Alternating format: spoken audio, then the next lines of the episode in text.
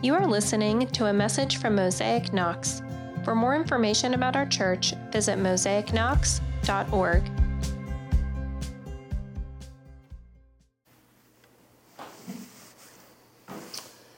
So I'm going to give you two scenes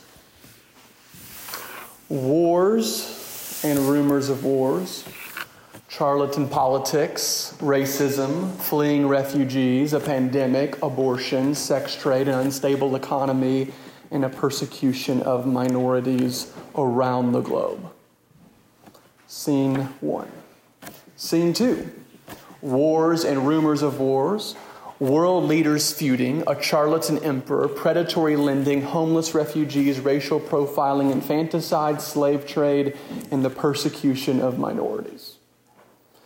So, two lists separated by 2,000 years. Is there anything that is distinguishable from then until now? One can be described as 2023, the other AD 30. Some of the window dressing has changed in our world, but what is in the store remains the same. The human condition just as broken, the disease just as rampant, the system, symptoms just as strong. The world that God was born into is our world. One of the problems with Americana Christmas is its sentimentality songs, traditions, feelings about being home for Christmas, and loads of stuff take center stage, and it all gets wrapped up in one big commercial of sentimentality. Advent is anything but sentimental. It is the inbreaking of God into a world of destructing chaos. And God busting into our world breaks apart anything we would expect the God of the cosmos to be like, including his arrival.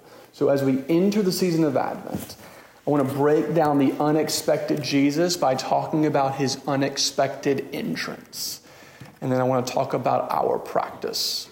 So, the entrance of God in the world can be described in four ways slow, scandal, familiar, and significant. So we will start with slow. Nothing about God's arrival had anything to do with speed or efficiency. The one page that separates Malachi from Matthew is 400 years. 400 years of silence, 400 years of waiting for God to speak, 400 years of wondering if anything God had actually said the previous 400 years holds any weight. And the people of God had seen it all. They experienced the wilderness and they experienced the promised land. They experienced peace and they experienced violence. They've been taken over by neighboring nations. They've been scattered about the various empires of the world. And they've seen and heard and experienced the very presence of God in freedom from Egypt, in the tabernacle, in creation, and through the prophets. But as they scattered about, there was silence which makes the first paragraph of Matthew all the more unique. If you ever start your Bible reading plan and you start on the first page of the New Testament, typically, typically you skip the first paragraph of Matthew because it is just a genealogy. His name after name after name after name. It represents generations. It's like a slow buildup. And there are so many reasons why the first chapter of Matthew is important, but let me give you one. It is a reminder that our timing is not God's. That our expectation is that God acts on my watch according to my wishes at the time I ask for Him to answer me, and that He would use people that I pick to accomplish His plan. But Matthew 1 points us all the way back to Genesis 3, where God tells Adam and Eve that he will work out redemption through the seed of the woman. And what I am sure Eve thought of as her firstborn son, God had a much more expansive plan that would get wrung out through the rings of the family tree. And if you read the Old Testament, you can see this tree building up and out. But even over the years of waiting for a Messiah, people lost hope. Generations actually lost hope. And as a result, they suffered judgment. Prophets went silent, the temple was desecrated, people scattered, their homeland was ruined. And Isaiah 6:11 describes the scene like this: Cities lie in ruins without inhabitants, houses are without people, and the land is ruined and desolate. So, if Matthew 1 is this giant genealogy going back to Adam, it's quite frankly a picture of dashed dreams and separated families and decimated lives. And honestly, for the majority of Israel, all hope was actually lost. But there would remain a remnant, a small minority of folks hanging on by a thread. Despite all the loss and all the strain and all the devastation, there still lies the seed of hope, and that holy seed is the stump of the tree. A shoot, Isaiah 11 says, will grow from the stump of Jesse, and a branch from his roots will bear fruit. The Spirit of the Lord will rest on him. On that day, the root of Jesse will stand as a banner for all peoples. The nations will look to him for guidance, and his resting place will be glorious. The story of Advent is this the tree is not dead, it never died. Hannah Anderson says it like this The quiet, steady work that came before us will continue on after us. The quiet, steady work we do today, even if it's as simple as celebrating the promised son during this season, will echo through the years until one day we find ourselves gathered together with all those who have hoped in him, with all who have found him faithful from generation to generation. Do we even think like that? From generation to generation. Because here is our strategy blow it up on your newsfeed, on social, get the word out. Speed, scale, people of significance and importance. These are the metrics for breaking news and important announcements. But God's arrival into the world was anything but headline making slow, deliberate, nearly invisible. Like the rings of an old oak tree, thousands of years in the making, watered, weathered, and rooted. In a word, slow. And the comparisons and the metaphors that Jesus uses throughout his ministry come from the fact that God has one speed slow. Mustard seeds and yeast and the planting of trees and the investment of resources have nothing to do with speed and efficiency and everything to do with slow and invisible. His entrance foreshadows his life. He is not interested in you getting the headlines. He's determined to dig the deepest roots in you so that you would be formed over a lifetime, potentially over generations. Sin has hardwired stubbornness into us. And so God meets us with grace through time, slow. The aspect, that aspect of the heart of God, that He would act in such a slow manner is an affront to the currency of our day.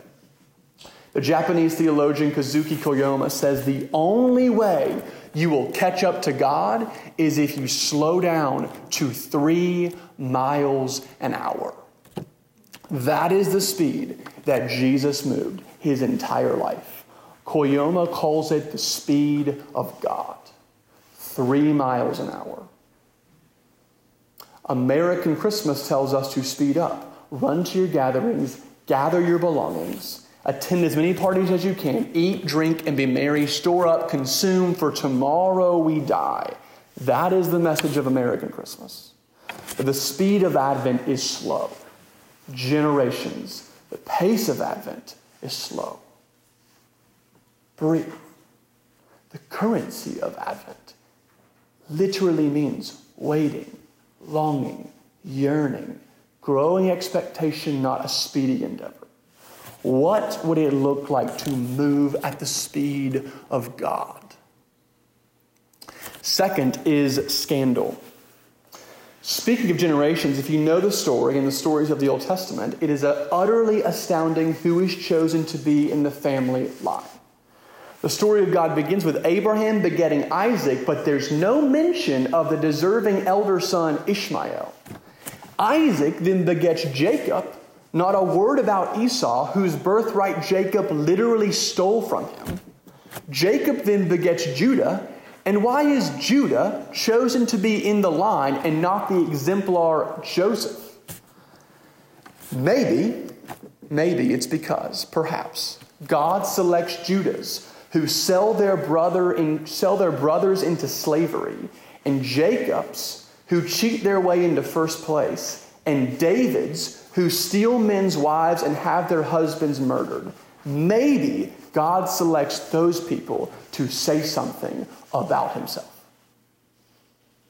Then there are five women mentioned in the genealogy, something extraordinarily rare in Jewish writing, not to mention who the women actually are who are included in the line. There is no mention of Sarah. There is no mention of Rebecca. There is no mention of Rachel, the great wives of Israel. Instead, there is Tamar, a Canaanite who disguised herself as a prostitute and seduced her father in law Judah to get a son out of him and Rahab, who was actually a prostitute, and Ruth, the Moabite, who was not an Israelite. And Bathsheba is only named as the quote, wife of Uriah, whom David killed so he could marry her himself. Matthew's genealogy proves that God does not use ideal people in ideal situations to accomplish his ideal outcomes. He uses traitors and sex workers and marginalized and misunderstood people to accomplish his perfect will. His family of origin is littered with moral disaster. And then there is Mary. Now, in our world, unwed teen pregnancies happen often. And so this story loses some of its punch. But in a tight knit Jewish community in the first century, this would not have been welcome news. So Joseph agrees to divorce Mary in private rather than press charges until an angel shows up to correct his perception of betrayal. So Mary runs off to the one person who could understand what she was going through, her aunt, Elizabeth, who also got miraculously pregnant in old age. Now I want you to see the contrast Elizabeth's womb, which was functionally barren, has been healed, and she's about to give birth, and it's the talk of the town. And Mary's womb has also experienced a miracle, and the healing of the world resides in her womb, and she must hide the shame. Folks, God was not born in honorary circumstances. It actually would have made more sense if God had been born to Elizabeth. Because in a few months, the birth of John the Baptist would take place amidst great fanfare, complete with midwives, doting, doting relatives, and the village chorus walking the streets celebrating the birth of a Jewish male. Six months later, Jesus was born far from home with no midwife, no extended family, or village chorus present, just nine months of awkward explanations and the lingering scent of a scandal. It seems to me that God arranged the most humiliating of circumstances possible for his entrance so to avoid the charge of favoritism.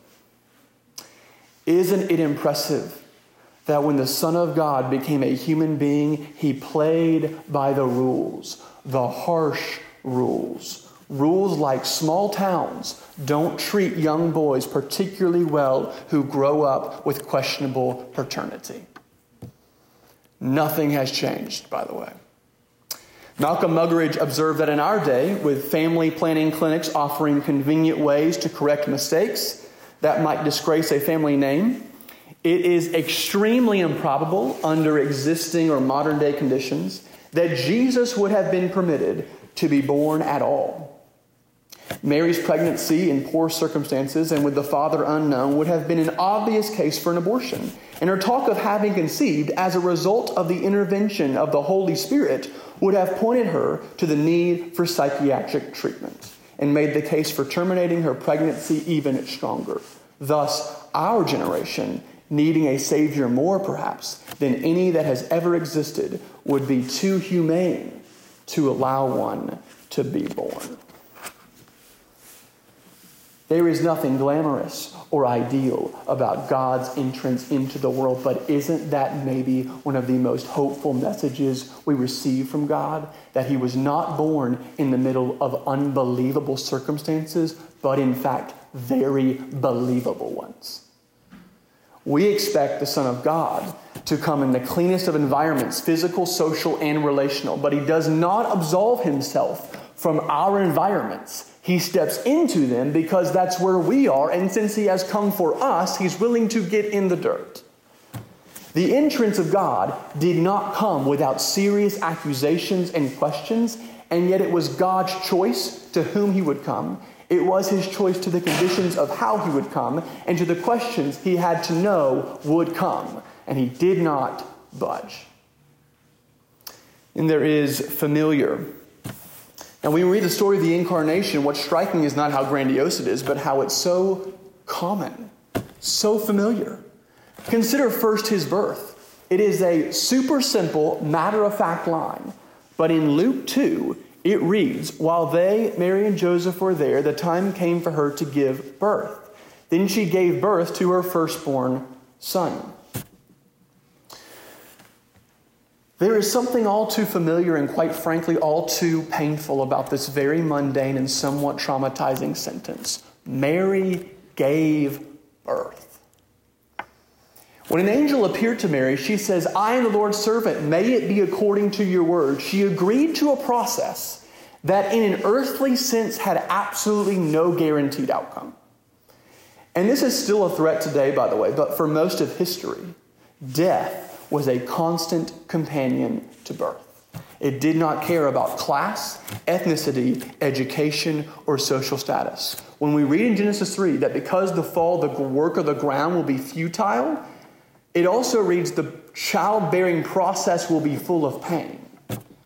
Consider the fact that on their trek to Bethlehem, Mary and Joseph would have likely passed one of the premier sacred sites of that day, the tomb of Rachel. Rachel was the wife of Jacob, whose name is also Israel, and is one of the main patriarchs of the people of God. And Rachel longed for children only to literally die while giving birth to her second son, Benjamin. Death was not uncommon amidst birth for the child or for the mother. So I ask again isn't it striking? Isn't it odd? Isn't it strangely familiar that the redemption of the world would not be brought by public policy or a clash of world leaders, but initiated through birth. Is there anything more natural to a woman's body than birth?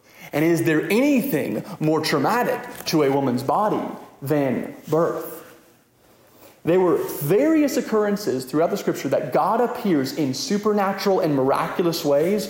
We read about them in the Old Testament, but the way he chooses to show up in the world is the most familiar one. Probably to our detriment, we are constantly asking God for miracles, and there are times where He does miraculous things, but the majority of the time that we are asking for the miraculous, He is inviting us over to the familiar. Both in His life and in His death, God chooses to play by the rules. And then His audience, the first people to hear the announcement of God's arrival and the first to witness the king receiving nursing from his mother was not the emperor or the priests, it was sheep herders, shepherds. It's our equivalent to fast food workers. They keep the economy going, but society does not consider their occupation glorious. What was the announcement? I proclaim to you good news of great joy that will be for all people. Today, in the city of David, a Savior was born for you, who is the Messiah, the Lord. That line is punched with meaning, and the meaning I want to highlight, and I sense the meaning the shepherds might have heard, is for you. The good news filled with great joy, wrapped up in cloth, is for you. For those whose lives are filled with mundanity. For you, the common father out with his son, just teaching him the ropes of herding cattle for you, the woman wrestling if she has done anything significant with her life. For you, the struggling parent who can't seem to get it right. For you, the one who just last night stared at porn for 20 minutes. For you, the one who just lost his temper. For you, the one who can't take back what they said. For you, the one who hasn't picked up a Bible in a year. For you, who experiences waves of depression and loneliness. God was not born to a select few, his birth was for you. The people who got a first look at the Messiah, who got to peer behind the curtain, were common people. They were familiar people. And it was in their familiarity, in their commonness, that God reveals something significant. Mary is insignificant and familiar. Joseph is insignificant and common, unless, of course, they're not. I, and let me just speak both as a pastor and as a person for a moment, I am constantly tempted to think, is my life counting for something? I am a young pastor in a small church, married, a couple kids. I don't feel like I'm doing something significant, and I know I'm not doing something large. And Advent is on the calendar as a glaring reminder that the seemingly small events and feelings of insignificance in your life and mine are the hallways that God roams. And I don't say that to garner any sympathy from you. I just tell you that is a fear of mine. Should I be doing something more, something else? Would God be more honored if I was in a more extraordinary church or perhaps playing a different role in a different church? And that fear is met by Advent. The arrival of God in familiar, insignificant circumstances. Perhaps, perhaps, perhaps, perhaps, this ordinary life in this ordinary church, in this little family, in our little house, on our little street, are exactly the types of places God appears. See, Advent is a paradox. It is a profoundly holy season that has been converted into one giant commercial. It marks the turning point in human history, and yet only a few even witnessed it firsthand. It makes the claim that the king of the universe has arrived, and yet that king was born to poor parents in a low income environment in the middle of the night. Everything about the king surprises us because it meets us where we are at, not where we want to be. So many of us have beautiful aspirations for a life that we are not currently living at a time and in a place where we are not content. We're more at peace, richer, married, retired, maybe a place where our job doesn't stink, or where our friendships aren't strained, or where our kids are autonomous, or where our marriage is less rocky. Maybe we want to move but can't figure out the means or the destination. Or maybe you're just facing the point in your life where you are looking reality in the face and saying, This is my life, and feeling very disillusioned. And for whatever reason, we have bought into the lie that God was born into a different world. In, into that idealized world that we keep dreaming about but never shows up, he was, in fact, not. He was born into our world, into a world where an earthly king would slaughter innocent children because his throne was threatened. He was born into the world of conflict ridden marriages and prodigal kids. He was born into the world of economic upheaval and objectification of image bearers, where greed was the currency no matter the occupation. God was born to us. The story seems unbelievable, partially because we can't believe that God would stoop so low. If it's true that God came to earth through the womb of a teenage virgin, in non ideal conditions and burped, coughed, chewed, laughed, cried. It is a story like no other. If true, we don't need to wonder whether what happens on this tennis ball of a planet matters. Little wonder a choir of angels broke out in spontaneous song, disturbing not only a few shepherds, but the entire universe. God interrupting time and space to take on skin and bone shakes the earth. Frederick, Frederick Buechner has this line Those who believe in God can never, in a way, be sure of Him again. Once they have seen him in a stable, they can never be sure where he will appear or to what lengths he will go or to what ludicrous depths of self humiliation, he will descend in his wild pursuit of us.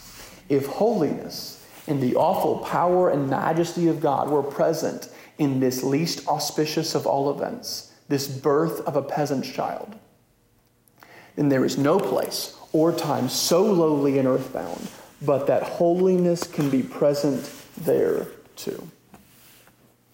Which means, at the fast food restaurant, God can be met.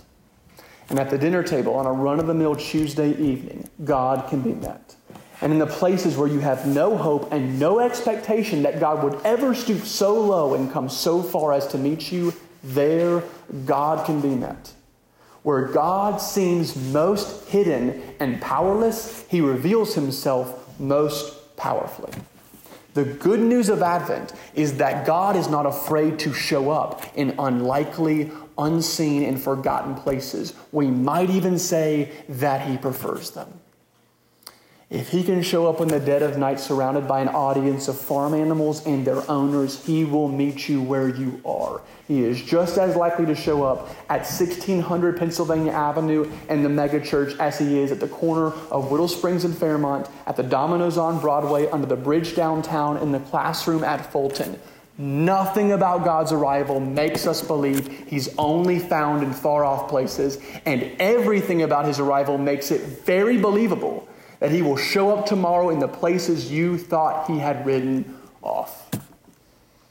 And that is great news for you, and that is great news for your neighbor and your coworker and your child and your friend. God doesn't go to the places that we deem significant. His entrance makes it all significant. So the arms of a mother become holy when holding a child, and the carpentry shop becomes holy when mentoring your son, and the neighborhood gathering becomes holy when hosting the block party. The entrance of God is proof that the unlikely environments and the unlikely people become thin places for us to encounter Him head on. It's what we all want to come face to face with the living God. And that is Advent. That we could touch His face and experience his invitation because of the incarnation. There are no such things as insignificant people. Advent interrupts all our agendas, blows up our preconceived notions because God has come to dwell with common folks. Which brings us to the practice the practice of receiving. See, God needed nothing upon entering our world, and he took on needing everything. On a cold night in an obscure place, God did not show up in blinding glory, but in helpless vulnerability. And He allowed us the one thing that we have always wanted and yet still struggle to grasp. In coming as He did, He allowed us to get close to Him. Because before Jesus performed miracles, taught crowds, and discipled His followers, He was born an infant. He was born a newborn. Why? Because to receive the kingdom is to become like a child. So much of childhood is receiving. Every hobby is a new experience, every friend is a new revelation. The kingdom is not for grown up adults. It is for those who are children at heart, who will sit at the manger and long for Jesus to be the center of it all and continues to be amazed by it. We adults are typically associated with self sufficiency. Giving validates me. It makes me feel important. It gives me a reason. Walking by the Salvation Army buckets this week as I strolled into Kroger the other day, I just had this blinding realization. It is easier for me to drop something in this bucket than it would ever be to be on the receiving end of that bucket. And that is exactly the message of Advent. God temporarily suspended natural laws to break into our world, superseded our abilities and competencies, and undercuts them by showing us a helpless child. Oscar Romero has this poem says no one can celebrate a genuine Christmas without truly being poor. The self sufficient, the proud, those who, because they have everything, look down on others. Those who have no need even of God, for there will be no Christmas. Only the poor and the hungry, those who need someone to come on their behalf, will have that someone. And that someone is God. Emmanuel, God with us. Without poverty of spirit, there can be no abundance of God. Most of us associate Christmas with gifts, and that means that those of us who have resources are expected to give, and perhaps there is a holy expectation there. But the hidden invitation is actually to receive first. Giving proves my worth. Giving contributes to how much I can do. In some ways, giving is about me, and it's about how I am self sufficient enough to give to those who aren't self sufficient. But look at the announcement of God into the world. The shepherds did not do anything, they merely received the news. The Magi did not do anything except seek out the news. Simeon and Anna did not do anything except thank God for the news. The news that God has arrived to redeem his people and build his kingdom. We do not build the kingdom, the king does. We receive it. And the king has arrived, and with it his kingdom of holiness and justice, of purity and peace, of wholeness and life and contentment. So, what do we do this Christmas season? What is the invitation for us? It's to echo the hymn and to embody the hymn, O little town of Bethlehem. O little town of Bethlehem. What might it mean for you to receive?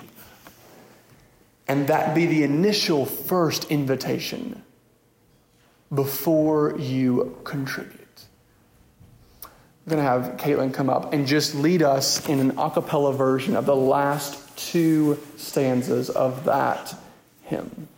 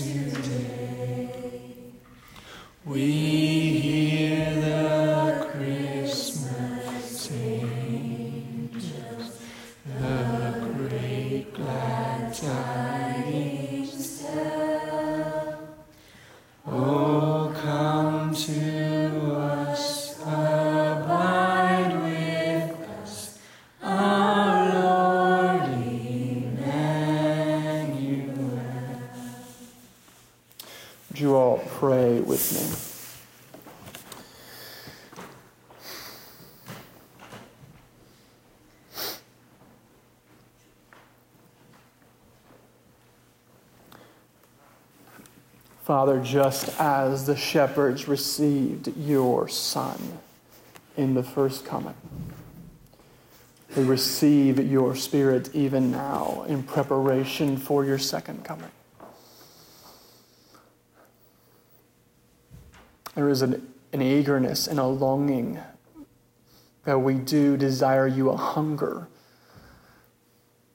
And yet sometimes we desire you in the most bizarre of places when you show up in the most familiar ones. So, even over the next three to four weeks, would you meet us? And would you open our eyes and give us eyes to see you in the mundane, in the familiar, in the commonplaces, and where we feel like scandal has marked our lives?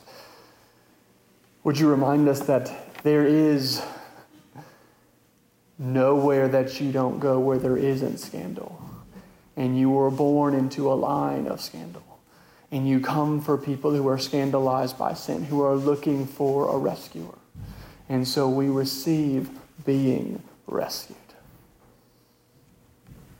And we receive that news with great joy. And in the power and in the name of Jesus, we pray. Amen. Would you all stand as we close in worship? Thank you for listening to this message. If you want more information about our church, please visit us online at mosaicknox.org.